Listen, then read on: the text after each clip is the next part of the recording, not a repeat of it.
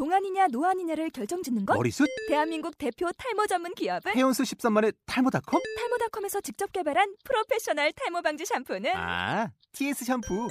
늘어진 두피 모공을 꽉! 단 한 올의 모발까지 꽉! 사용할수록 풍성해지는 나의 모발. 이제 탈모 고민 끝! TS 샴푸. 아웃도어 RV 레저 캠핑에 가장 유명한 쿨러 브랜드는 콜맨? 에이 아니야 도메틱이지 전 세계 캠핑카 냉장고도 전부 도메틱이라고 꽁꽁 얼린 생수통을 넣고 다녀야 하는 아이스박스 시대는 갔다. 전기나 차량용 배터리를 연결하면 스스로 냉각, 영하 22도까지 냉동이 가능한 냉동 쿨러도 오직 도메틱. 도메틱 쿨러로 무더운 캠핑장에서 더욱 시원한 맥주 맛을 느껴보세요 지금 바로 네이버에 도메틱 쿨러를 검색해 보세요. 오프닝 할게요. 이빨 청춘들이 빛나게 이빨 터는 신개념 야단 법석 쇼. 비법 컷, 컷. 이빨 청춘들이 저 아, 아 죄송합니다. 괜찮아, 괜찮아, 괜찮아. 편하게. 하나. 할게요. 네. 이빨 청춘들이 빛나게 이빨 터는 신개념 야단 법석 쇼. 누가 웃었나?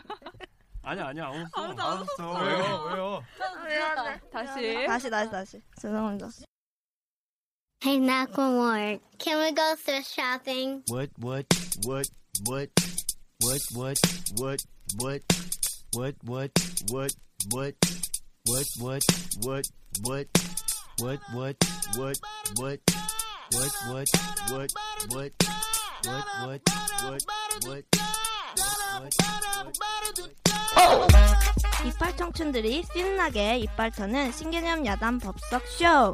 비전문가들이 전하는 예능 드라마 콘텐츠에 대한 솔직 담백한 톡. 이빨 소와. Fucking awesome. 안녕하세요. 안녕하세요.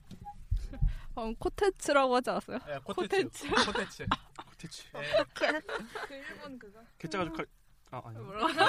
개짜도 캐릭터 코티치라고 있는데. 죄송합니다. 네, 벌써 5회째 녹음인데. 네?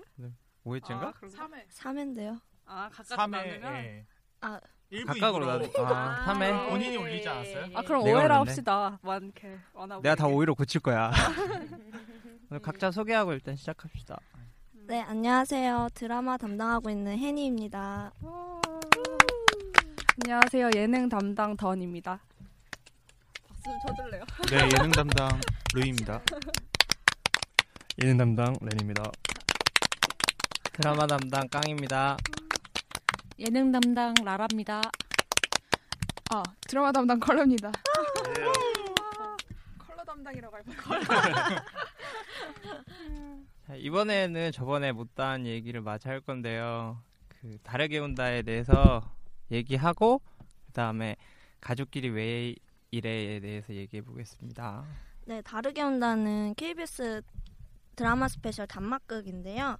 10월 5일날 방송되었던 드라마예요. 시청률은 꽤 잘 나온 편이라고 생각하는데 2.5% 나왔거든요.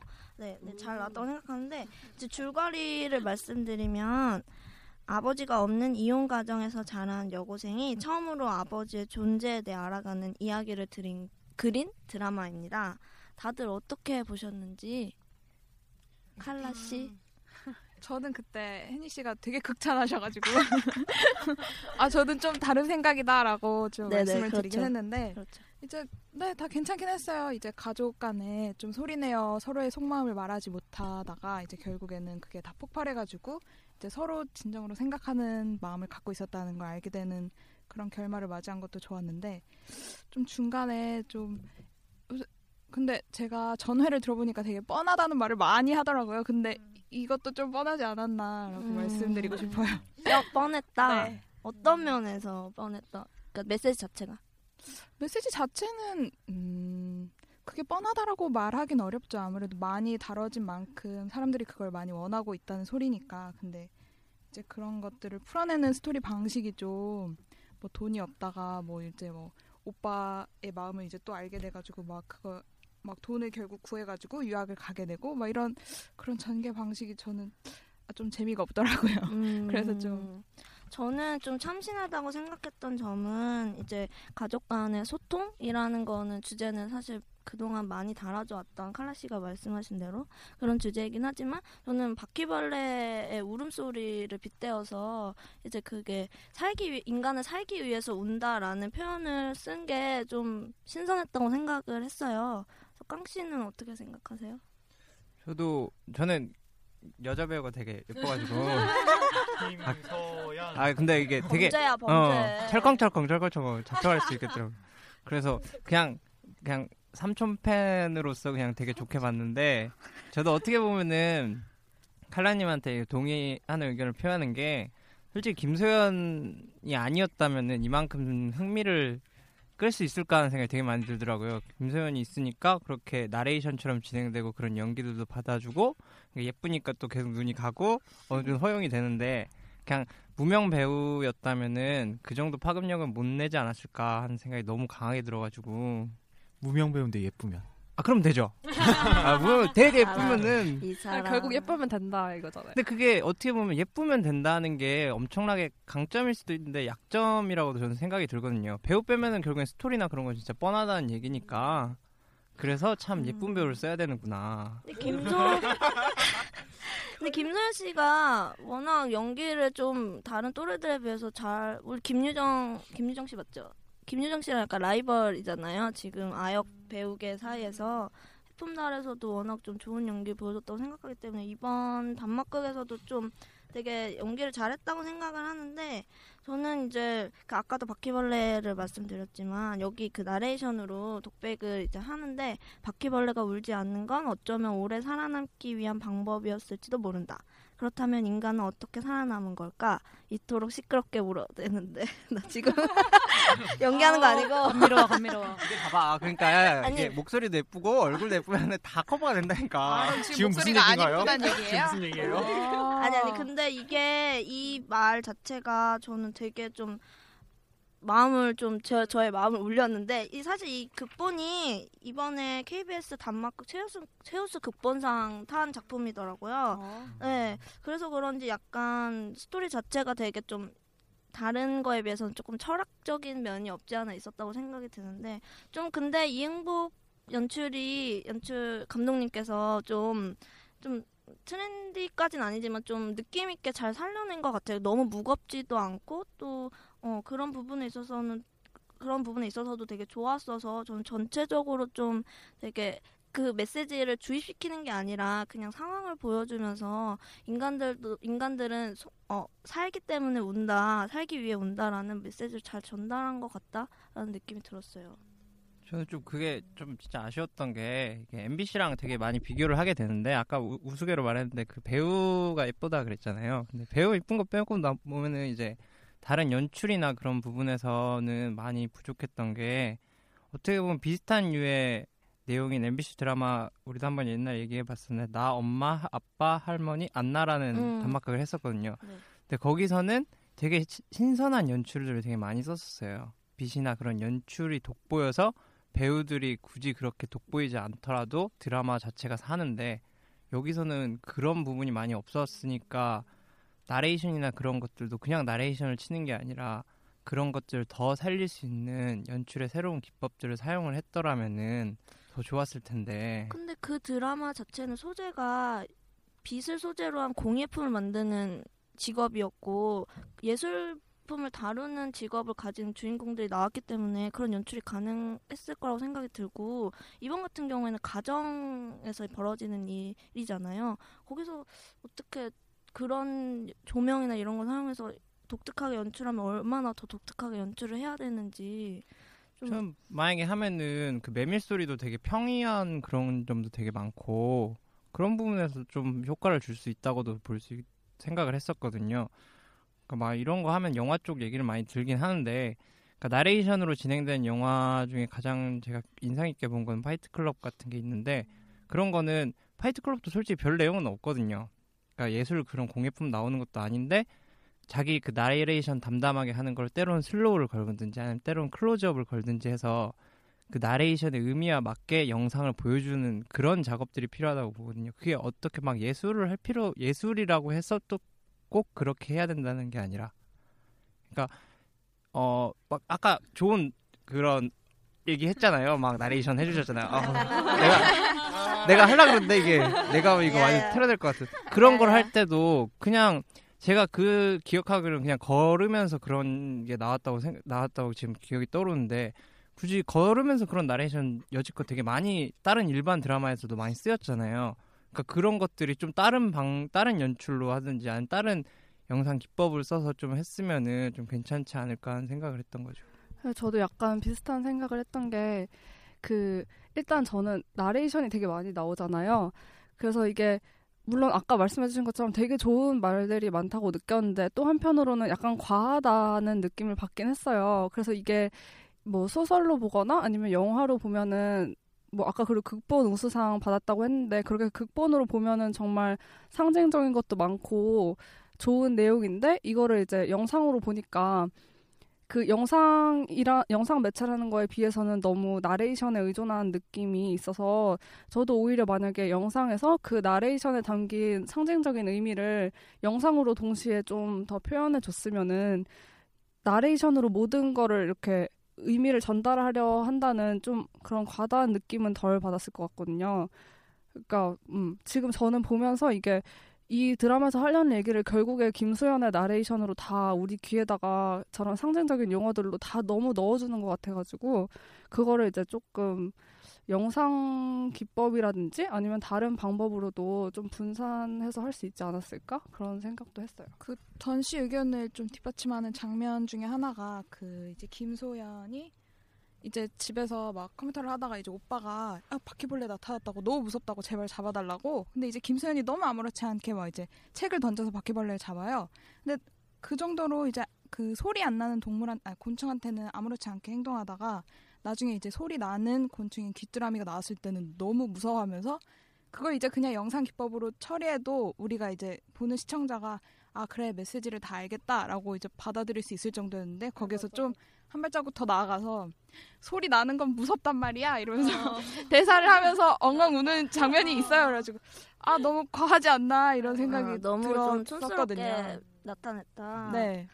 음, 저는 근데 뭐 TV 매체가 좀 친근하고 친숙하게 표현한다는 게 가장 좀 의무감처럼 있다고 생각이 들기 때문에 뭐 그 제작자 입장에서는 내가 말하고 싶은 이, 이 드라마를 통해서 말하고 싶은 거를 좀 더 확실하게 전달해주고 싶은 마음에 뭐 그런 장치들을 썼다라고 생각은 하는데 그렇다고 해서 그게 그게 몰입도를 해치거나 그 정도까지는 아니었다고 저는 보면서 좀 느꼈거든요. 네. 그러니까 그래서, 그게 음. 항상 단막극의 존립에 대해서 이- 단막극을 없앨까 말까 얘기를 할 때 말을 하잖아요. 새로운 등용문이기도 하고 새로운 시도를 하는 장이다. 그러니까 이걸 해야 된다.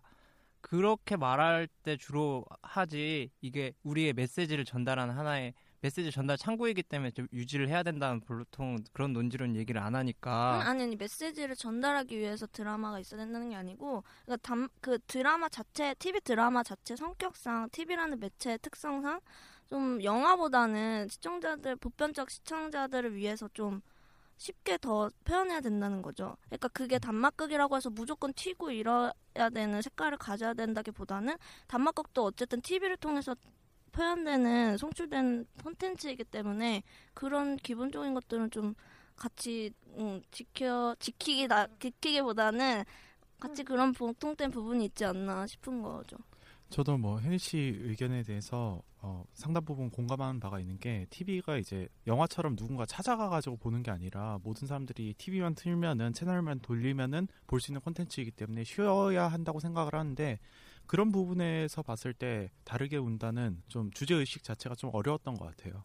네, 그렇죠. 네, 모든 사람들이 공감하기에 좀 어려웠던 부분이 있었고 게다가 스토리 자체가 좀 직설적으로 그 주제를 반영한다기보다는 좀 우회적으로 돌아간 면들이 네. 있었잖아요. 귀뚜라미라든지 아니면 매미라든지 바퀴벌레, 음. 예, 바퀴벌레 등을 사용해서 했기 때문에 그래서 다른 드라마에 비해서 내레이션이 훨씬 더 많았던 것 같고 그게 조금 과하다고 느낀 시청자들이 있었던 것 같아요. 그럼 다른 분들은 어떻게 보셨어요? 저는 너무 오랜만에 얘기하는데 입에서 단내 갈것 같은데 아, 일단 이 다르게 운다라는 드라마가 그 김소연이 그그 분한 류지의 역할이 되게 가장 중요한 핵심 인물이잖아요. 근데 그 아이가 가족이라는 거에 대한 정체성도 잘 못 느끼는 그런 편부모 가정에서 태어났고 사람이라면은 조금 소리를 내지 않고 살아가는 것이 더 중요하다고 믿는 아이잖아요. 근데 그런 아이가 나중에 한 번에 울면서 가족이 소통되면서 이제 그 사건이 어떻게 보면 그 갈등이 풀려나가는 플롯이잖아요.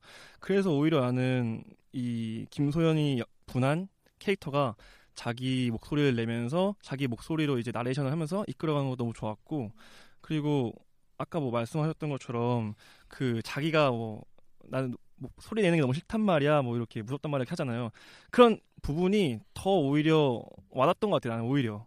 음 자기가 느낀 점을 더 말해주는 거기 때문에 한 아이의 입장에서 그래서 저는 좋았던 것 같아요 반대로. 김소연이니까. 김소연 어 그러- 그러네 그게 잘 생각해봐요. 이게, 이게 그러니까 김소연이니까 그런 부분이 확온 거지. 다른 배우들이 이제? 얘기를 다른 하면은 배우 누구? 그러니까 누구니까 아 근데 이런 그만해요, 그만해. 실명을 거론하면 그러니까 제가 제 아. 여기 내가, 내가 머리가 길어. 내가 내가 여기 한마디 한다. 이러지 맙시다. 짜증 나네요 정말. 아, 아, 저 그 상상도 하기 싫었어 아우. 아유, 알았어요. 꼭 예를 네, 들어도 알았어요.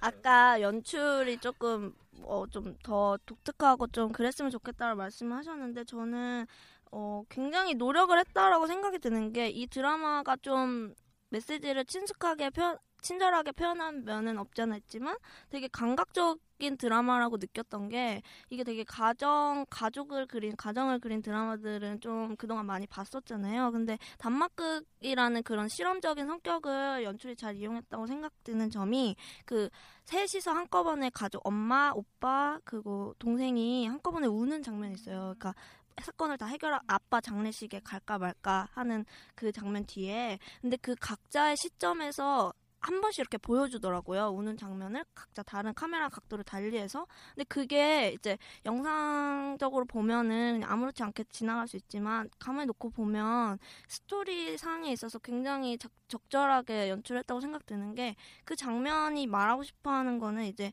각자 서로 소리를 내면서 um으로써 그 서로의 갈등을 해소한다는 그런 거를 이제 되게 감각적으로 영상으로 표현했다고 생각이 들었거든요. 그 각자의 시점에서 굳이 그렇게 찍어서 보내준 것도 아 내가 이해하고 있는 걸 너 너도 이해하고 내가 아팠던 거를 너도 이해하고 이런 부분 소통의 부분을 되게 영상적으로 잘 표현한 것 같아서 감각적으로 저는 느껴졌었거든요. 나레이션이 좀 많이 들어가서 좀 그게 걸리긴 했었지만, 음.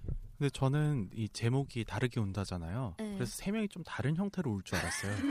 좀, 좀 내심 그 기대를 했어요. 아니잖아요. 네. 아니 그 우는 우는 게 다들 셋 다 너무 펑펑 우는 거예요. 누군가는 좀 눈물을 꾹 참고 이렇게 그냥 훌쩍거리지 않고 울기도 하고 누군가는 이렇게 고개 돌려서 엎드려서 울고 뭐 그럴 줄 알았는데 다 다들 근데 너무 그 카메라에 클로즈업 돼서 그 못생긴 얼굴들을 굉장히 자, 자세히 표현을 해가지고 조금 그 부분이 좀 아쉬웠어요. 저는. 그리고 아. 저, 음. 예, 그리고 저는 좀 한 가지 좀 궁금한 점이 있는데 사실 그 세 명이 모두 다 울게 되는 계기가 아버지의 죽음이잖아요. 그러면은 이 드라마에서 아버지의 역할이 어떤지는 전 좀 궁금하거든요. 왜냐하면 저는 저 같은 경우에는 아버지가 그 돌아가시기 전에 딸한테 그런 식으로 얘기해요. 너 그렇게 살지 말라고. 음. 근데 저는 아버지가 딸한테 왜 그런 얘기를 하지라고 좀 충격을 받았거든요. 그러니까 아버지가 사실 아버지 역할을 좀 제대로 못한 케이스잖아요. 이 드라마에서는. 근데 저는 그래서 좀 아버지가 마지막에 좀 죄책감을 갖고 좀 훈훈하게 그렇게 뭔가 끝날 줄 알았는데 너무 악담을 하고 돌아가시는 거예요. 김소연 입장에서는 그게 얼마나 충격적으로 받아들여졌겠어요. 그뭐 진짜 매번 악몽에 또막 드러나고 그럴 것 같은 멘트였는데 그래서 음. 아버지의 역 할이 너무 좀 나쁘게 비춰지지 않았을까라는 생각을 좀 했거든요. 아버지가 그렇게 살지 말라고 한 거는 이 드라마가 말하고 싶어하는 그 좀 울면서 살아라. 그러니까 우는 거는 소통하고 가족들이랑 얘기를 하고 좀 너의 아픔을 좀 공유하고 이렇게 살아라라고 말한 뜻에서 그렇게 살지 말라라고 얘기한 것 같고 여기서 이제 바퀴벌레가 울지 않는 거는 오래 살아남기 위한 방법이었지도 모른다고 했는데 바퀴벌레랑 인간의 다른 점이 그거라고 저도 생각이 드는 게 바퀴벌레는 이제 울면은 사람들이 자기를 죽이니까 울지 않고 이제 소리를 안 내잖아요. 근데 인간은 그럼에도 불구하고 울잖아요. 그러니까 살 수 있다는 말이 서로 얘기를 하고 소통을 하기 때문에 더 살아갈 수 있다 이렇게 세- 이해를 했거든요. 그리고 아까 그 서로 다르게 울 줄 알았는데 다 펑펑 울었다. 그게 여태까지 살면서 서- 각자의 방식대로 다르게 울다가 거기서 처음으로 같게 우는 장면 아닌가요? 음. 약간 김소연은 울고 싶어도 소, 소리 맞아요. 내지 않고 울다가 처음으로 이제 남들과 같은 그쵸. 방식으로 소리를 내어서 공감을 표현한 것 같아요. 나도 근데 그 아버지가 계속 너 그렇게 살면 안 돼 이러 하는 분 있잖아요. 그 부분이 좀 어. 약간 개연성이 좀 없어 보이긴 맞아, 했어요. 맞아. 근데 음. 너무 갑작스럽게 그 아버지는 가족의 지금 어떻게 돌아가는지 잘 모르는데 그치? 뜬금없이 넌 그렇게 살면 안 돼. 그것도 걔 반복해 무섭게. 넌 그렇게 살면 안 돼. 넌 그렇게 살면 안 돼. 그래서 이거만 하더라고. 그래서 좀 개연성이 없긴 한데 이 드라마에서 이렇게 방점을 찍는 부분이었기 때문에 좀 인정해 줘야 되는 부분도 좀 있지 않은가 싶어요. 더 하신 말씀? 결국에는 혜인 씨는 되게 좋게 복- 봤고 네. 네, 저는 당분간은 KBS 별로 안 좋게 보고 싶어가지고 좀 깔, 까고 싶은 게 되게 많아요. 어떻게 뭐 시원하게 욕 한마디라도. PD에게 한마디. 아 진짜 PD하게 한마디 하면은 왜요? 나 이응, 이응복 이응복 감독님. 이용 PD님 그 여기서도 방금 나왔는데 그 연출 세 명 같이 울때그 자세히 보면은 이미지 라인도 다 없고 다 저쪽 같다 이쪽 같다 아무 의미도 없이 그렇게 했는데 그 기본도 안 되는데 문제는. 내고. 있고 어? 요즘엔 그거 깨는 게 대세 아니에요? 아, 그- 아니 그걸 깨려면 이유가 있어야 되는데 그 이유 없이 깨니까 그러니까 그런 걸 심, 어디 사, 시사상식 문제도 나오는데 진짜 내지를 말든가 하여튼 저는 근데 그렇게까지 좋은 드라마는 아니었던 것 같아요 그래서 음. 약간 다른- 마무리 포장. 네. 예. 그냥 한 살아야 되니까. 한 3.1? 에이. 10점 만점에? B가 넘는데? 10점 만점에? 아, 10점 만점에? 다른 분들은 다 어떻게 마무리하고 이제 저 근데 아까 깡 씨가 배우가 예뻐야 된다고 하셨잖아요. 근데 저는 그거를 좀 공감을 하거든요. 아 동감을 하거든요. 왜냐면은 어쨌건 이게 보는 상품이고 시청자들 이뻐야지 이제 시청자들이 더 혹 하잖아요. 근데 그 배우뿐만 아니라 이- 이런 연출 같은 것도 화면 구도도 예뻐야 한다고 생각해요. 근데 지금은 그냥 그때 그 여름의 끝 기억나시나요? 저번 주에 아, 예, 예, 그 예. 90년대 그때까지는 아니었지만 그냥 심심했거든요. 그러니까 스토리도 그렇게 막 세거나 이러지 않는데 그 화면도 심심하니까 오히려 좀 주의를 집중하기 어렵지 않았나 그렇게 생각해서 KBS 기본이 안 됐다니까 아, 글쎄요 오히려 기본에 너무 충실하다 보니까 저는 이런 일이 다시 벌어지지. 않았나 그렇게 생각해요. 아, 나 오늘 전 되게 좀 빼주세요. 혼자서 되게 고군분투하는 느낌인데. 그럼 다른 뭐- 분들도 음. 마무리하고 이제 다음 걸로 넘어가야 되니까 다르게 운다에 대해서 저는 한 4점 정도? 10점 만점에? 네. 아 진짜? 오. 다들 좀 박하네. 아 그냥 그냥 해봤어요. 저는 뭐 한 10점 만점에 6점 정도는 드릴 수 있어요. 메시지가 너무 좋아서 그럼 저 5점. 5점 5점 오케이 오케이. 아 그럼 나 내릴래 2점 아. 평 평균 안 낮추네. 네, 저 아, 평균 안 내죠 저희. 네. 그럼 저는 한 8점? 오. 김소연이 6점 먹었어요. 아. KBS 내년에 발표 내년에 아 그러면 저희 이제 이번 주에 얘기할 가족끼리 왜 이래 KBS 주말 연속극 얘기로 넘어가 볼까요? 네. 음. 여러분은 지금 이빨 소앗의 쓸데없는 잡담을 듣고 계십니다. 아이고 의미 없다 음, 간단히 설명 좀 해주시죠. 네, 이 드라마는 음, 자식들만을 바라보며 살아온 자식 바보 아빠가 이기적인 자식들을 개조하기 위해 고육지책으로 내놓은 불효 소송을 중심으로 가족이기에 당연하게 여겼던 고마움과 미안함을 전하는 휴먼 가족 드라마입니다. 어, 너무 교과서적으로 읽었나? 근데 줄거리가 이렇고요. 사실 뭐 기획 의도는 가족 간의 소통이라고 볼 수 있겠죠. 그래서 음, 고마워, 미안해, 사랑해 세 단어로 얘기할 수 있는 가족에 대한 드라마입니다. 연출은 누구시죠? 연출 연출 이제 전창근 PD로 뭐 네, 어, 극본은. 아, 이거 이거 홈페이지 치면 다 나와요. 음, 근데 한 번씩 뭐 언급해달라고. 저는 직장인 시뭐 유명한 걸로는 수상한 삼형제, 부활도 있었고 이런 거 어. 하셨고요. 이제 극본 쓰신 이제 그 강은경. 강은경 작가가 더 유명하신데 국가에서 영광의 재인 제빵왕 김탁구 음, 빵빵하죠. 드라마가 있었죠. 어, 그분 이름으로 장난치기 좋아하시는 분이네요. 아 그분은 문영남 작가님. 어 이분도 뭐 김탁구라든지 아니면 영광의 재인도 영광이랑 재인 나오는 거 아니에요? 근데 이 사람은 이름에서 그 캐릭터의 뭐 직업이나 성격까지 알 수 있는 사람은 아니잖아요. 근데 문영남 작가는 작가라고 부르기도 싫지만 어, 왜요? 네. 그러면은 저는 굉장히 싫어해서 아까 단막극도 이제 인물 중심으로 한번 가봤는데 이것도 인물로 먼저 보, 놓고 생각을 해보면 유동근 씨가 저는 되게 핵심 인물이라고 봤거든요. 다른 분 네. 아니요 핵심 인물이죠. 어떻게 봤어요 유동근 씨 연기나 그런 것들? 어, 네, 이번에 정도전이 끝나고 얼마 안 있다가 이제 이 작품 들어가신 것 같은데, 저는 되게 이미지 변신, 그러니까 유동 씨가 전에도 김수현 작가님이랑 같이 한 드라마가 뭐였죠? JTBC에서 했던 거? 아 상팔자요. 그게 무자식. 유자식, 유, 무자식 상팔자? 네.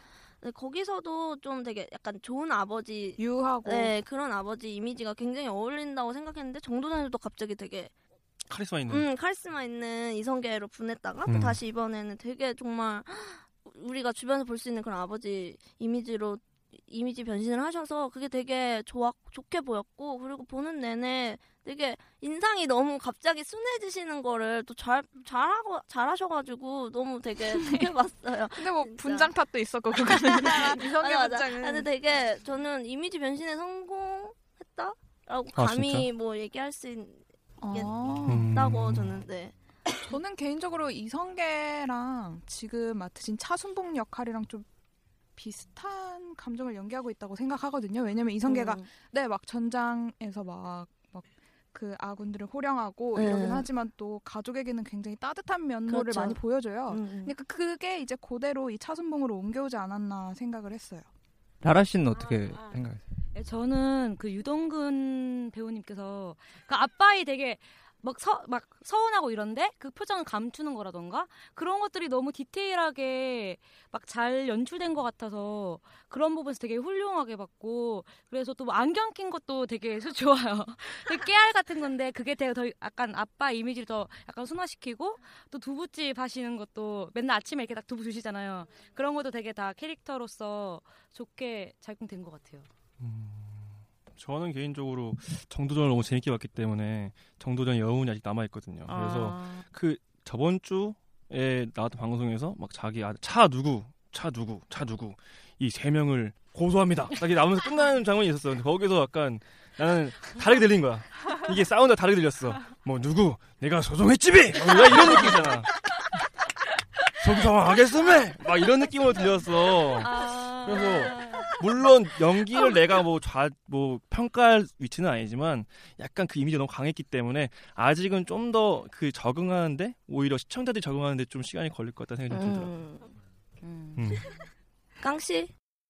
전 유동근 배우님 되게 좋았죠. 배우는 좋았는데 그냥 드라마가 전체적으로 응, 드라마 별로였어. 또이 점이야? 또 이 점이야? 아, 내가 오늘은 KBS 하면은 다 좀 날카롭게 갈 것 같아가지고 다른 배우분은 어땠어요? 전 다른 배우도 되게 좋았어요. 그 서울 서울 아가씨, 아 그 서울에 올라온 상경한 꼬마 아가씨 있잖아요. 남주현 씨. 어, 강서울. 무슨 강서울 스타일 좋아하는지 알겠네. 아니요, 아니요. 다 하루 같다, 하루 어, 같다. 딱 하루 이미지네. 그 부분 보니까 좀 마음이 누그러지더라고요. 아, 어. 그러니까. 계속 이렇게 하, 하고 있으면 좀 계속 많이 나왔으면 좋겠다는 생각도 들고. 사람이 일관됐어. 아니 근데 보니까 진짜 배우들이 다 되게 탄탄하더라고요. 젊은 사람들 다 되게 이쁘고 잘생기고 또 그리고 중년 배우들도 연기 잘하시는 분들로 다 그렇게 캐스팅이 돼 있어서 일단 보는데 되게 뭔가 안정감 있고 편한 마음이 들더라고요.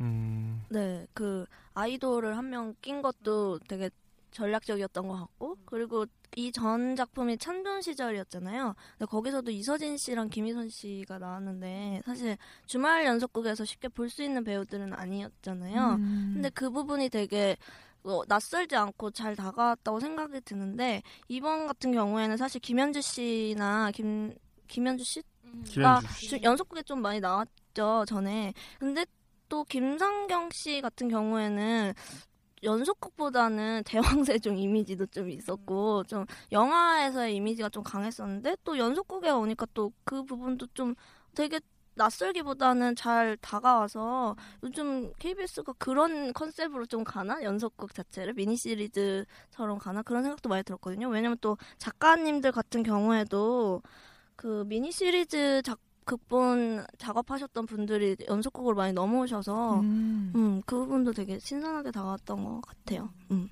근데 그 배영 얘기 나왔으니까 한번 짚고 넘어가 그 아이돌에 대해서 이제는 더 이상 거부감도 없잖아요. 논의도 안 되고 그 아이돌을 이렇게 드라마나 연기에 연, 진출해서 하나의 자리를 계속 잡아가는 거에 대해서는 어떻게 생각하세요? 다른 분들은? 근데 네. 아이돌이 죄송해요. 아이돌이 논란이 됐던 이유가 아이돌이어서뿐만이 아니라 그냥 연기를 못해서였기 때문 아닌가요? 연기를 못하는데도 쟤네가 그냥 가수 분야에서 유명하다는 이유만으로 기회를 얻는다는 게 이제 좀 사람들 눈엔 안 좋아 보였던 거죠. 네, 아이돌 전문가 루이 말씀드리겠습니다. 그 사실은 이제 아이돌 연기하는 거에 대해서 가장 논란을 많이 짚으신 분이 최민수 씨잖아요. 네, 아이돌이 연기에 들어오는 거에 대해서 굉장히 부정적인 반응을 강하게 표출하셨었죠. 근데 그분의 의견에 대해서 뭐 공감하는 부분이 있는데 아이돌이 어떤 연기자로 전업이죠. 전업을 하거나 아니면 겸업을 하거나 하는 거에 대해서 저는 좀 방송가에서 받아들여야 할 부분이 있다라고 생각하는 게 대부분의 연기 아니 그러니까 연예인들이 대부분의 연예인들이 인지도 있는 연예인들이 지금 아이돌이거든요. 근데 대부분 연령대가 굉장히 낮아요. 10대부터 20대까지 뭐 30대도 있긴 한데 대부분 10대, 20대고 그들이 미래까지 아이돌을 한다는 보장은 없다고 봐요. 무조건 다른 형태의 연예인으로 전업을 해야 되는데 그 중에서 연기자도 있고 뭐 예능인도 있고 전문 MC도 있을 거고 가수를 계속 하는 사람도 있을 거고라고 생각을 하거든요. 이미 1세대 아이돌들이 현재 되게 여러 방면으로 진출했단 말이에요. 예를 들어서 뭐 MC로서는 문희준이 하고 있고 연기자로서는 장수원이 하고 있고 뭐 그런 식으로 지금 많이 저희 전업을 한 상태잖아요. 근데 저도 여러분들 아시겠지만 제 가치관에서는 예쁘면 돼요. 예쁘면 되는데 뭐 연기력 논란의 문제가 저는 아니라고 보거든요. 제일 중요한 논란의 중 핵심은 결국엔 소속사가 하나의 등용문으로 등장해서 모든 연예인이 되는 관문은 그런 소속 기획사를 통하지 않고선 되기 힘든 구조가 계속 고착화되니까 이제 다른 단역을 쓰려도 다 아이돌을 아니면 안 써버리게 되니까 그렇게 되면 이제부터는 대형 기획사가 모든 갑이 돼버리는 상황이 오잖아요. 벌써 일부 막 그 드라마에서는 그것 때문에 문제가 돼서 제작비가 엄청나게 기하급수적으로 늘어나는 상황인데 그런 것들에 대한 얘기는 하나도 없이 그냥 연기력 논란, 그다음 연기력 좋아졌다. 아 이제 괜찮아. 그다음에 이제 그냥 써보자 하는 식으로 가니까 제일 중요한 거는 대형 기획사 되고 그게 하나의 자본의 논리로 기업해서 하나의 등용문이 프로세스가 완성돼 버린 그게 고착화되는 건데 그런 거에 대한 논의나 아니면 그런 게 하나도 없이 그냥 진행되고 있다는 점. 전 그 부분에 대해서 한 번도 논의가 된 걸 기사도 본 적이 없고 칼럼도 없고 하니까 그건 어떻게 되는지. 음, 논문은 몇 개 있긴 한데 거기서 제가 자세히 기억은 안 나는데 실제로 미국 아 죄송해요. 실제로 미국 같은 경우에는 그 출연자 협회가 따로 있어요. 그래서 이제 기획사를 통하는 게 아니라 그 협회 그러니까 공식적인 협회를 통해서 이렇게 하기 때문에 이 한 기획사가 독과점적으로 일을 처리하기가 이제 방지돼 있거든요. 그래서 그걸 막자면은 그냥 그런 식으로 정부나 그렇게 공공기관이 나서서 규제를 해야 된다고 생각하는데 지금 그냥 이런 식으로 자본주의 논리가 어? 이거는 좀 마르크스 같은데 어쨌건 자본주의 논리가 좀 판치는 세상에서는 그걸 막을 수는 없다고 생각을 해요. 네, 그리고 자본주의의 최전선에 있는 게 방송이잖아요. 방송국이잖아요. 얘네도 이제 시청률 갖고는 안 되니까 먹고 살기 힘드니까 이제 원소스 멀티 유저로 나가야 되는데 어, 전문 용어. 그러니까 창물가를 내야 되는데 아이돌을 안 써버리면 그게 좀 힘들다는 거죠. 근데 방송국 입장에서도 이거는 좀 어쩔 수 없는 거라고 저는 생각이 들어요. 그러니까 물론 다시 생각은 해봐야겠지만 저는 당연하다고 생각해서 방송국 입장에서 아이돌 쓰는 게. 그러니까 논의가 아예 안 되고 가면은 이번에 신해철 씨가 안타깝게 갔을 때 가장 아쉬웠던 게 신해철 씨가 작업하는 신해철 씨가 작업하는 게 그 음 바른 음악 음원 운동 그래가지고 자기 음원 수- 구조나 그런 걸 개혁하는 운동도 되게 많이 했거든요. 근데 음원에서는 이제 그런 게 수익이 직반돼 있다 보니까 벌써 그렇게 고착화돼서 이제 돌리기도 되게 힘든 상황이 돼버렸는데 당연하다고만 하고 그러면은 우리가 이사 앞으로 나아갈 방향은 없이 그냥 계속 그쪽으로만 끌고 가는 게 최소한 논의라는 한번 해봐야 되지 않냐는 거죠. 그러니까 미국이나 그런 시스템은 이미 그런 것들이 당연하게 받아들이고 있잖아요. 그리고 오히려 그게 더 좋다는 것도 증명된 사실도 되게 많은데 예, 그리고 저도 아이돌이 꼭 안 나와도 방송이 훨씬 흥할 수 있다고 좀 느꼈던 게 미생을 보, 미생 보셨나요? TVN에? 그 되게 새, 새로운 얼굴이 되게 많아요. 임시완 근데 나오는 임시완 빼고 아이돌이잖아요. 아, 맞네요. 아 근데 그 되게 없네요 이렇게. 근데 임시완 물론 아이돌이지만 아, 되게 연기 잘하더라고요. 근데 되게 아이 그, 나, 그 나머지 주변 인물들이 아, 예. 주변 인물들이 다 처음 저는 다 처음 보는 인물들이었어요. 그리고 막 소속사도. 잘 모르고 아 이상 그러니까 같이 일하는 젊은 애들. 그뭐 강소라? 강소라 말고 장백기나 어, 무슨 주환이 뭐 하여튼 있는데 그가 다 있어요. 막 네. 그래서 다 쳐다보고 이랬는데 소속사도 좀 낯설고 학교 막 대학교 다니고 있고 어, 나이대도 어리고 이런데 되게 새로운 얼굴 보, 보니까 좋더라고요. 그래서 좀 이런 방송에서도 너무 아이돌한테만 집중하기보다 좀 다른 그런 새로운 인물들을 등용하는 것도 되게 중요한 것 같아요. 근데 저는 조금 지금 아이돌 문제가 굉장히 사람들한테서 문제적으로 다가오고 있다는 게 사실 배우들 밥그릇이라고 생각을 하거든요. 드라마 딱 봐도 아이돌이 굉장히 많이 나오는 드라마라고 해도 배우 비율이 훨씬 높아요. 네. 근데 주인 주요 자리들을 차지하고 많이 얼굴을 보이는 자리를 차지하다 보니까 그런 식으로 비춰지는 것 뿐이지 아이돌 안에서도 연기 연습을 많이 하는 학- 그런 아이돌 친구들이 있는데도 불구하고 굉장히 정통 배우들의 자존심 때문에 아이돌들이 오히려 진출을 못하고 있는 그런 역차별도 있다라고 저는 생각을 하거든요. 그래서 그냥 자본주의고 뭐고 다 필요 없이 사실 연기자는 연기로 승부하는 게 맞다고 봐요. 근데 기존의 연기자들이 연기력에 있어서 논란을 갖고 온다고 하고 아이돌 아이돌들이 정교화된 어떤 교육 프로세스 과정에 따라서 연기력이 올라온다고 하면은 그 거기에 따른 아주 자연스러운 세대 교체 같은 경- 경우에는 방송사나 연기자들도 막을 수 있는 명분이 없다고 생각해요.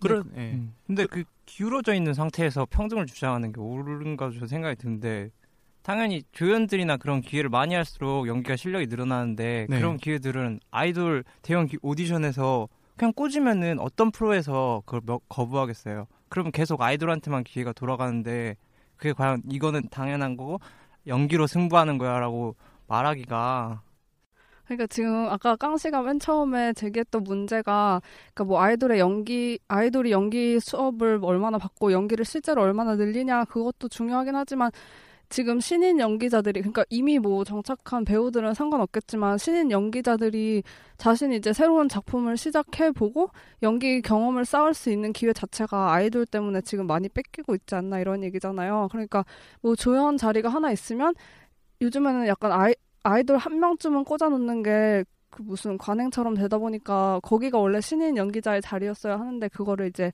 아이돌이 당연하게 꿰차게 되는 문제가 그거는 진짜 무시할 수 없는 것 같아요.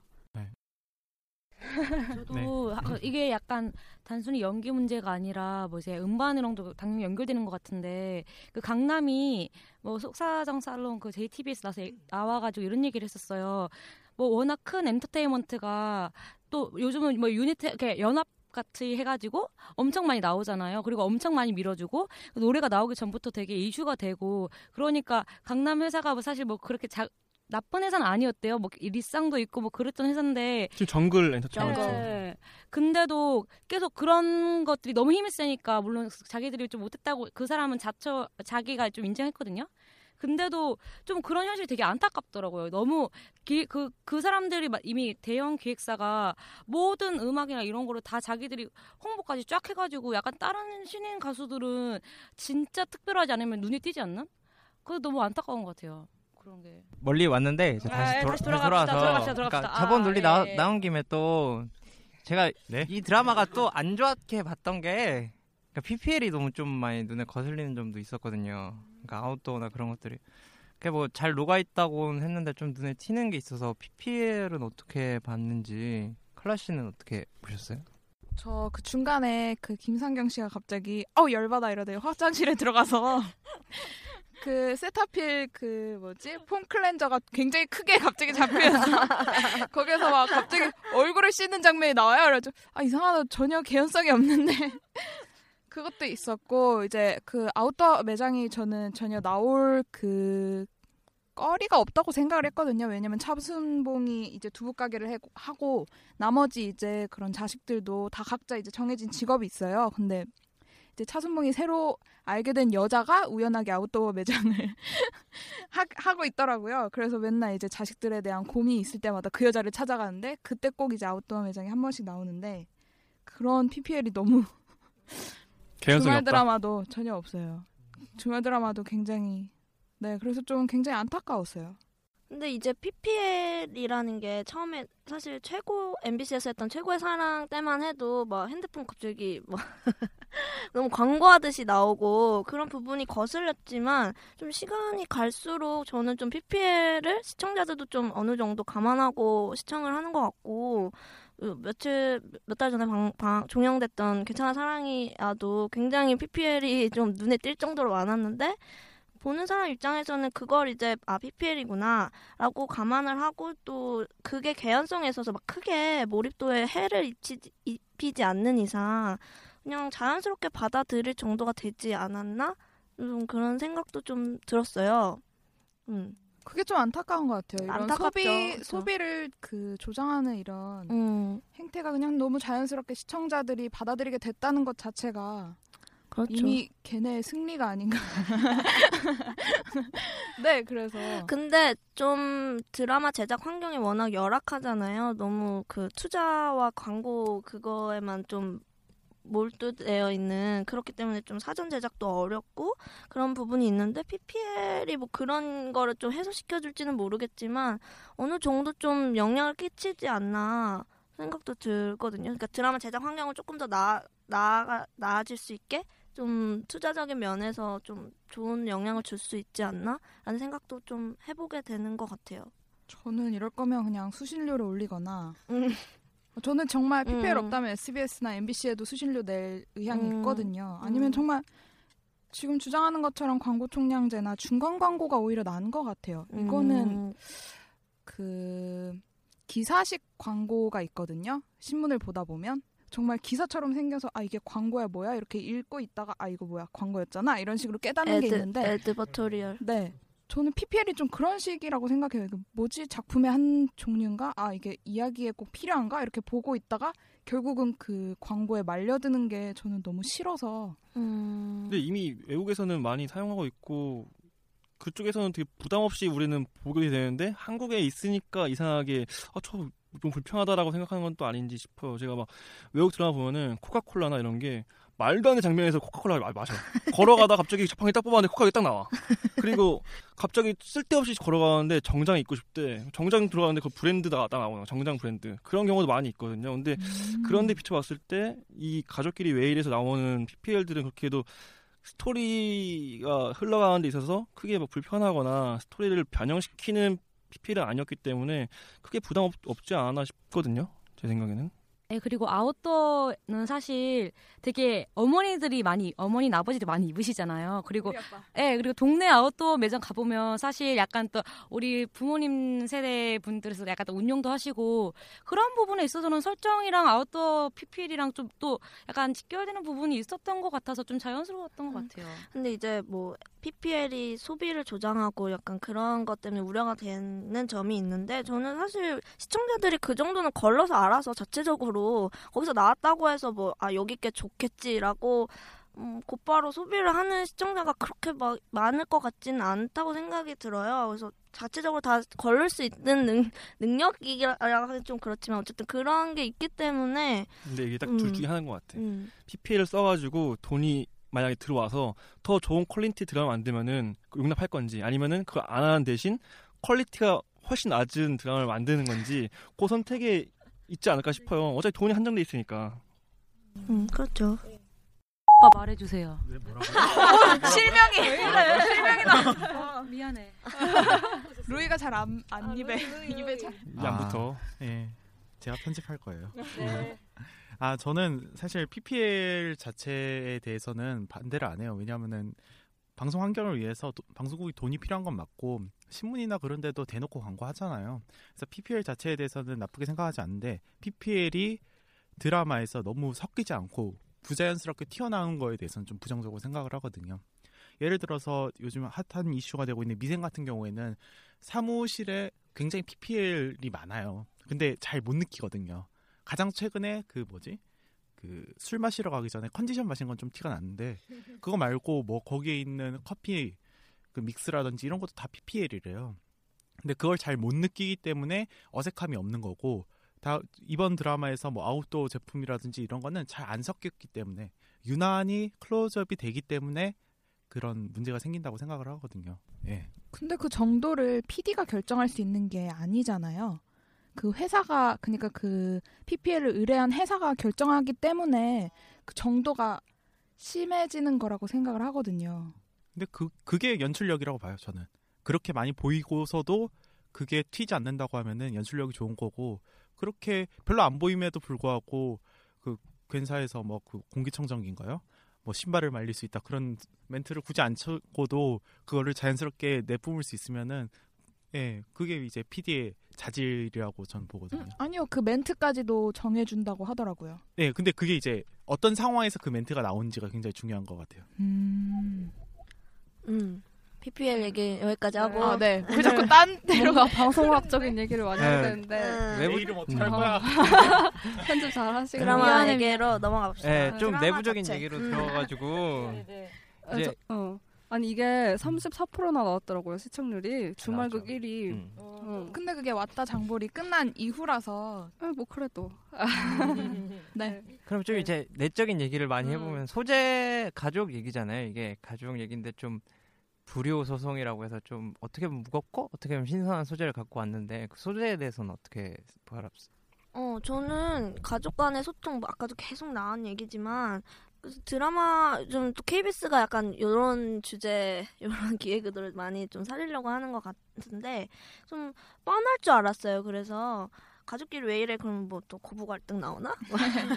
아, 뭐, 뭐 그런 사이 너무 좋던데. 어, 막그 뭐 또 배다른 동생 나오나? 뭐 약간 그랬는데 그런 설정은 어- 거의 없고 뭐 있긴 있죠. 바람 펴서 낳은 자식이 등장하긴 하는데 그 불효 소송이라는 소재 자체가 굉장히 특이했던 것 같아요. 좀 신선하게 다가왔던 것 같아요. 그래서 옛, 옛날에 이제 MBC에서 드라마 페스티벌에서 햇빛 노인정과 기- 햇빛 노인정의 기막힌 장례식이라는 드라마 단막극이 있었는데 거기서도 이제 가짜로 가- 장례식을 하는 설정을 통해서 이제 부모 세대와 자식 세대 간의 갈등을 좀 조명했던 드라마가 있었어요. 그 소재도 되게 신선했다고 생각했는데 어, 이번에 가족끼리 왜 이래 소재도 불효 소송이라는 게 굉장히 좀 신선하지 않았, 않았나. 그래서 시청자들도 근데 그거를 보는 시청자들도 아 너무 신선해서 약간 거부감을 들기보다는 좀 누구나 다 공감할 만한 일상적인 얘기를 하고 있잖아요. 근데 그걸 이제 불효 소송을 통해서 얘기한다는 것 자체가 되게 좋게 다가왔던 것 같아요. 시청자들도 좀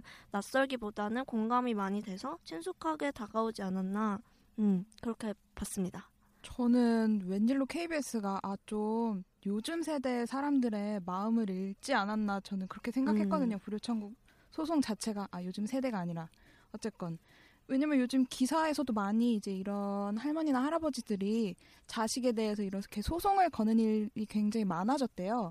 왜냐면은 그 자식이 실제로 자기를 도와주지 않음에도 그러니까 실제로 부양하지 않음에도 이제 그 부양 의무자로 그 법에 이제 규정돼 있다 보니까 이제 기초 연금을 못 받는 사태가 오고 이제 그걸로 인해서 이제 부양을 포기하겠다는 그런 소송을 많이 낸다고 해서 아 그럼 아 되게 좀 많이 요즘 세태를 반영한 게 아닌가 저는 생각을 했고 음 조금 이 불효 청구 소송이 되게 가족 간의 연을 끊는 거라 끊는 것까지라고 저는 생각을 해서 좀 아 좀 자극적일 수도 있겠다라고 좀 봤거든요.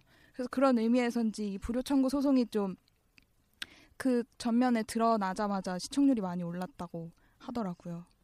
깡씨 저는 뭐 불효 그래 괜찮았어요. 어, 별로 그렇게 뭐 뭐야 오늘 와닿지도 않고. 어? 전 다른 분들은 어떻게 봤어요? 저는 뭐 불효 청구 소송 그러니까 소송 법이랑 좀 가만히 연관을 지은 거잖아요. 근데 굉장히 그 어떤 드라마의 분위기 자체는 코믹적이고 그리고 가볍고 하기 때문에 다른 여타 법률 드라마에 비해서는 좀 가벼운 법률 드라마가 사실 아니죠. 소재만 가져온 거고.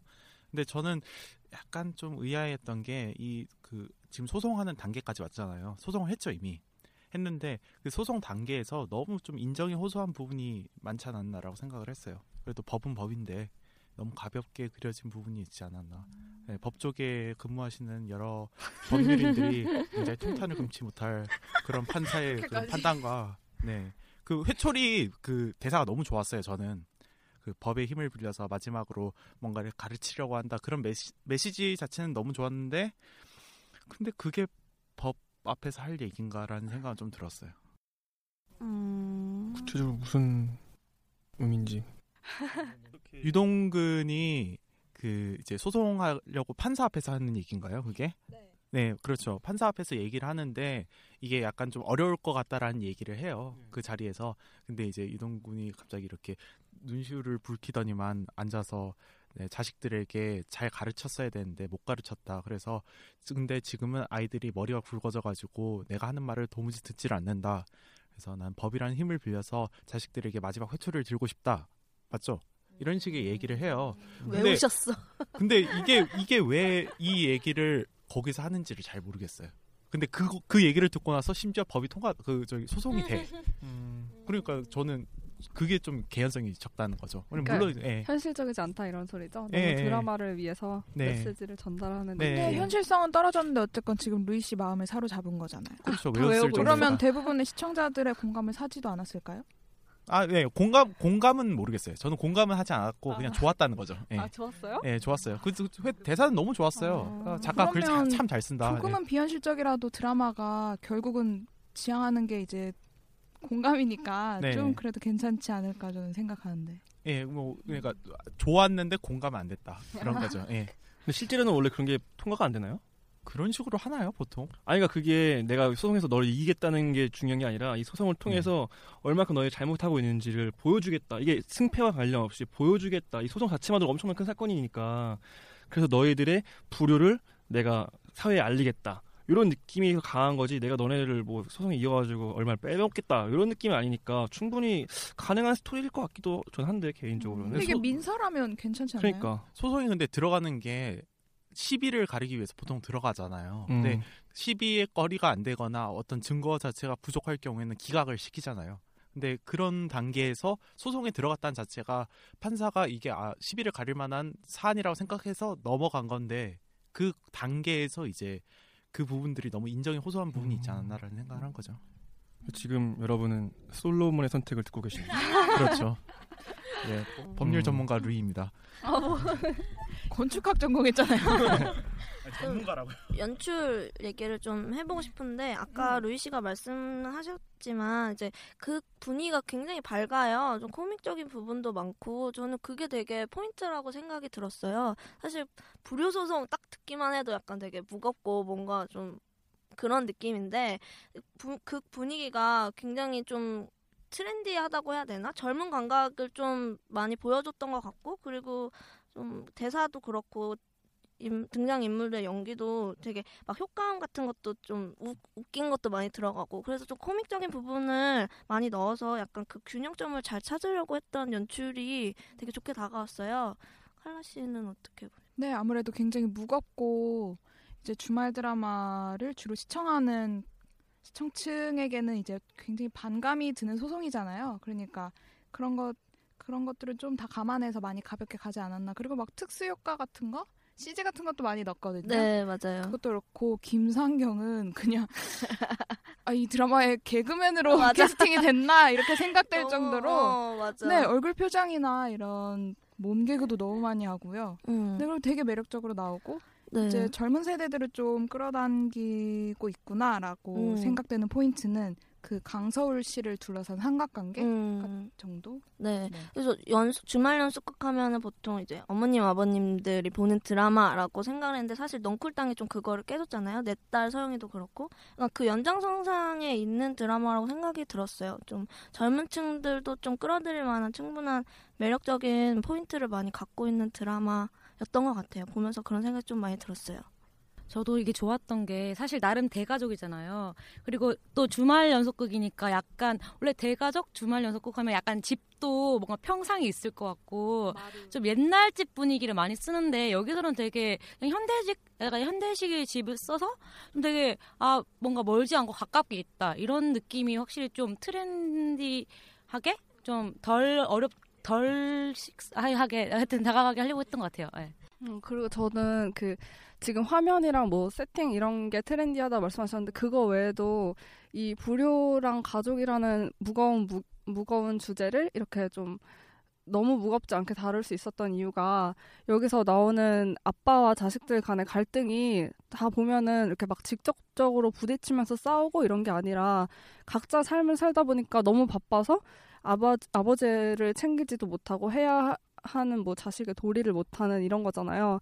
근데 사실 우리가 진짜 하는 불효를 보면은 우리가 막 일부러 작정하고 못하거나 직접적으로 대놓고 싸우고 이런 게 아니라 우리도 진짜 각자 삶 살면서 바빠서 챙기고 싶어도 뭐 까먹거나 아니면 이런 거잖아요. 그거를 되게 잘 보여준 것 같더라고요. 그래서 1회 처음에서부터 아빠 생신인데 그거에 대해서 뭐 큰 갈등이 있는 게 아니라 그냥 진짜 각자 삶을 다 비춰주면서 각그세 남매의 삶에 있는 그냥 각자의 갈등을 보여주는데 그게 결국에는 아빠를 어떻게 무시하고 있는 그런 걸로 이어 자연스럽게 이어지는 게 저는 되게 좋았다고 생각했습니다.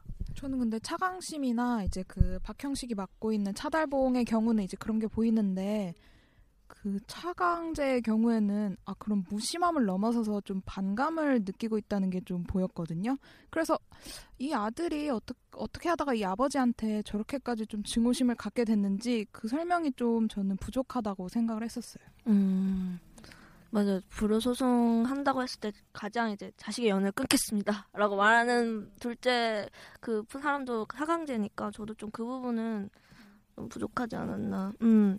근데 아까 뭐 이제 그 말씀하셨지만 던 씨가 그 직접적인 갈등보다는 이제 서로 이제 일상에서 바쁘다 보니 챙기지 못한 거기에 대한 서운함이 되게 매력적인 것 같다고 말씀하셨는데 저도 되게 공감 그 의견에 되게 동감을 하는 게 사실 주말 연속극 보다 보면은 정말 직접적인 갈등들이 많잖아요. 외적 갈등, 그러니까 막 뭐 배다른 동생과의 갈등이라던가 고부 갈등 이런 정말 표면적으로 드러나는 갈등들, 감정이 막 격해지는 그런 갈등 등을 주로 다뤄왔었는데 이 드라마 같은 경우는 정말 우리가 일상에서 정말 서운하고 약간 미묘한 그런 감정들을 잘 끄집어내서 공감을 시키게 만든 연출이었던 것 같아요. 드라마 그 극본도 그렇고 그런 부분이 되게 매력적이었어요. 그냥 다른 연속 주말 연속극과는 다른 점이었던 음. 것 같아요.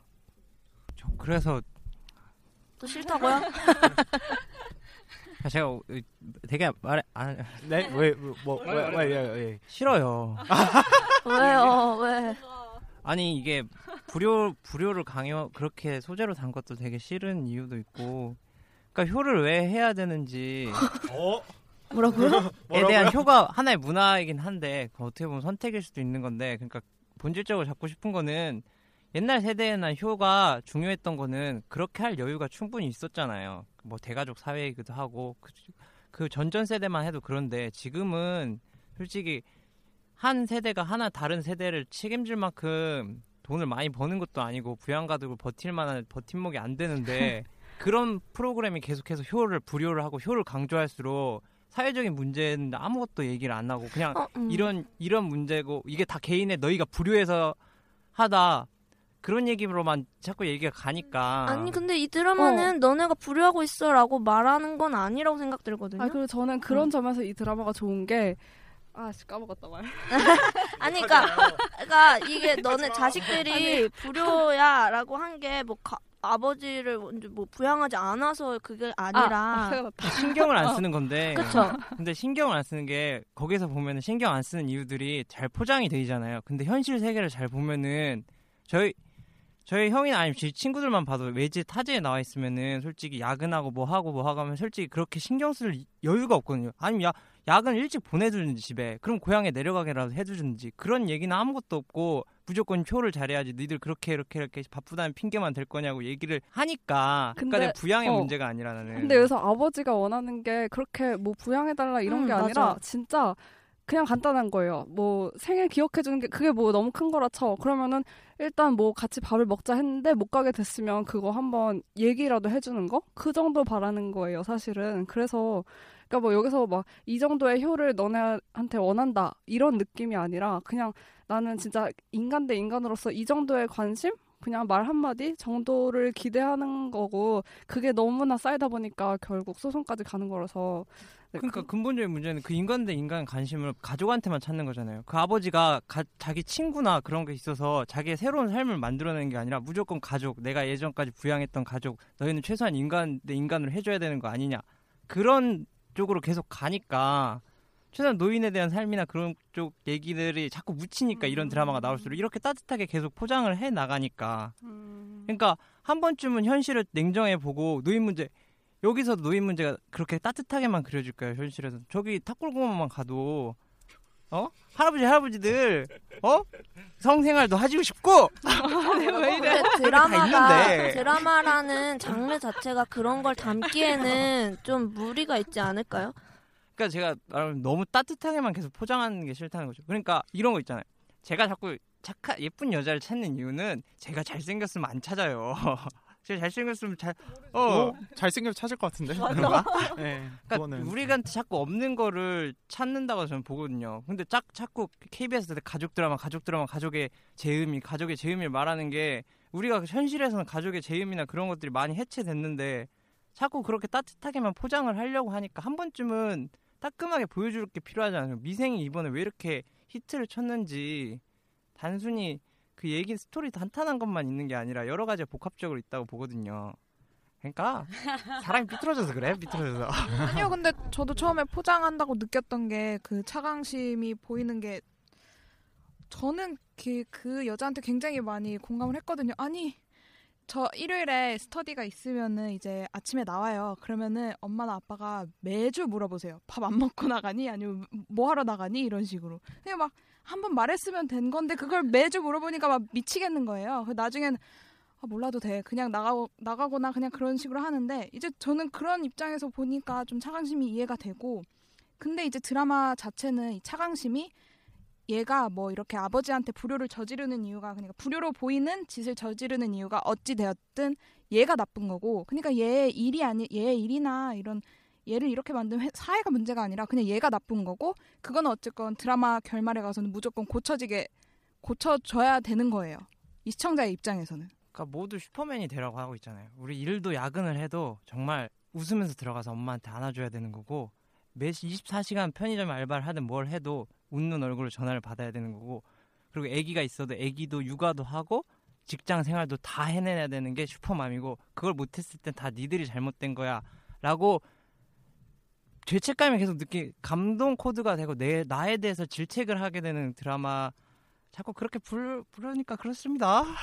그리고 만약에 그러면은 깡이 생각하는 이 가족끼리 왜 이래 그러니까 깡판 깡의 버전 어, 어, 깡판. 그럼 어떻게 생각했어요? 반막극으로 가야 되지 이거는 않을까? 이거는 못 나와 KBS에서. 좀 해봐 한번 자기가 생각하는 결말 나는 좀 완전 해체를 시켰으면 좋겠어요. 가족을 어, 가족을 완전 해체를 시켜서 제일 중요한 거는 전 노인 문제 중에 제일 심각한 게 성 문제라고 생각하거든요. 성 우리가 계속 쉬쉬해서 그렇지 그분들은 무슨 성욕이 없는 것도 아니고 그분들 성 문제도 좀 다르고 그리고 아 애 다 우리들 솔직히 부담이 되잖아요. 부모가 부담이 안 될 수는 없거든요. 아무리 효를 효를 그렇게 인식을 받았다 해도 우리는 부담이 될 수밖에 없어요. 왜냐하면 돈을 많이 벌면 내가 부담이 안 되는데 나 먹기도 지금 바빠 죽겠는데 그런 내가 효가 효를 하고 싶어도 효 내가 부모가 부담된다는 그런 마음도 좀 그려내고 싶고 그렇게 되면은 분명히 차갑고 냉소적일 수도 있고 되게 어떻게 보면 사회적으로 통념상 통용되지 않는 얘기가 많이 나오겠죠. 어, 부모를 버리고 도망갈 수도 있는 거고 기존의 틀에서는 봤을 땐아 저런 쌍놈을 만나 이런 식이 나올 수도 있는 거고 저희가 그리고 싶은 건 한 번쯤은 그러니까 모든 드라마가 이렇게 가면 안 되겠죠. 근데 지금 우리 드라마들은 다 따뜻하게만 간다는 거죠. 그거 아니면 막장이고. 음. 근데 저는 전뭐깡 씨의 의견에 한 반 정도 동의를 하는 게 그러니까 일단 드라마가 너무 현실 문제를 떠나서 따뜻하게 그린다는 점에 대해서는 좀 문제점이 있는 것 같아요. 그거는 일단 드라마뿐만이 아니라 TV라는 매체에서 예능과 드라마의 형태로 너무 좋은 면만 보이고 가볍게 생각하게끔 하는 부분이 있다라고 생각을 하는데 이 드라마 같은 경우에는 애초부터 그런 문제에 관심이 없었던 것 같아요. 기획안 자체가 기획 자체가 뭐 그런 사회 고발적인 메시지를 담는 것도 아니고 부모와 자식 간의 어떤 불효가 막 극단으로 치닫는 그런 것도 아니고 가족의 해체가 일어나는 건 더더욱 말이 안 되고 그런데 그 중에서 이제 문제가 된 거는 저는 아무래도 소송이라고 보거든요. 그러니까 아버지가 소송을 걸었잖아요 자식 자식들한테. 근데 걸 걸만한 거냐 이거죠. 이거 어. 걸만했냐? 아? 네, 어. 걸만했냐? 근데 결론은 네. 이러니까 내가 KBS에 떨어지는 거야. 이런 저- 말 하면 안 돼. 아예 걸만했냐가 중요하다니까. 저는 이제 앞에서 이제 말씀을 많이 하셨는데 깡, 깡 씨가 말씀하신 이제 우리 사회의 가족 들의 단면 좀 부정적인 면 노인 문제 이런 거 다 동의해요 동의하지만 이 드라마 같은 경우에는 궁극적으로 말하고 싶은 건 가족 간의 소통이라는 기획 의도로 포장은 돼 있지만 궁극적으로 이 드라마 말하고 싶은 거는 결국 인간들의 소통이거든요 사실 조금만 옆에 있는 누군가를 신경을 쓰자 이 이 말을 하고 싶은 거라고 생각을 하거든요. 사실 가족이기 때문에 가족을 먼저 가족에게 더 잘해야 된다는 말이 있잖아요. 그거를 이제 소- 사용해서 이그 드라마를 보면서 좀 내 옆에 있는 사람들을 좀 더 신경 써주자. 이거 궁극적으로 소통을 말하고 싶었던 거지. 뭐 가족 가족의 문제 이거보다는 좀 그런 생각이 들어서 음.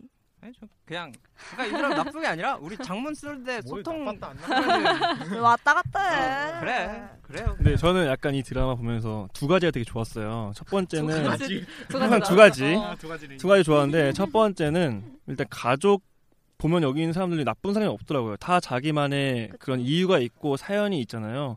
근데 그런 사연이 있는데도 불구하고 나쁘게 비춰지는 거는 서로 너무 당연하게 생각하는 거야. 서로에 대한 입장을 가족이니까 그래도 돼. 근데 그 안에서 벌어지는 서운한 감정만 쌓아놓고 잘 좋았던 거는 다 잊고 있었던 거죠. 거기서 발생되는 서로 간의 의견 차이, 그래서 나오는 갈등을 주로 담는 것 자체가 되게 좋았고 두 번째는 이제 OST가 너무 좋았던 것 같아요. 끝나고 최백화 씨의 노래가 일단 그 드라마를 말해주고 있는 것 같아요. 분위기를 다. 진짜 그 너무 너무 확실한 수가. 아니었을까. 음. 전에 좋았던 게 그 그 왕관의 식구들에서 그 조왕 아니야 조왕조 아저씨가 불렀 어그 노래도 너무 좋았거든요. 근데 그 이후로 또 이렇게 좋은 OS 나오니까 드라마도 너무 완벽해 보이게 됐던 것 같아요. KBS에서 뭘 가르치길래 OST 고르는 것만 그 잘하고 뭐 소통, 그러니까 아까 악역이 없다고 말씀하셨는데 저는 되게 어, 공감하는 게 지금까지는 되게 자식들이 못돼 그러니까 아, 못, 어, 못되게 그려질게 이렇게 표현하지만 이 그 예고편에 나왔는데 이제 아빠가 이제 변호인을 부탁한 사람이 김현주랑 좀 안 좋은 안 좋게 끝난 그런 사이잖아요. 그거를 몰랐죠. 김경란이랑 사귄. 아, 그거를 몰랐잖아요, 아빠가. 그러니까 아빠도 똑같이 자식한테 그만큼 신경을 못 써주는 거를 표현한 거 아닌가? 라는 생각도 들었어요, 예고편 보니까. 음.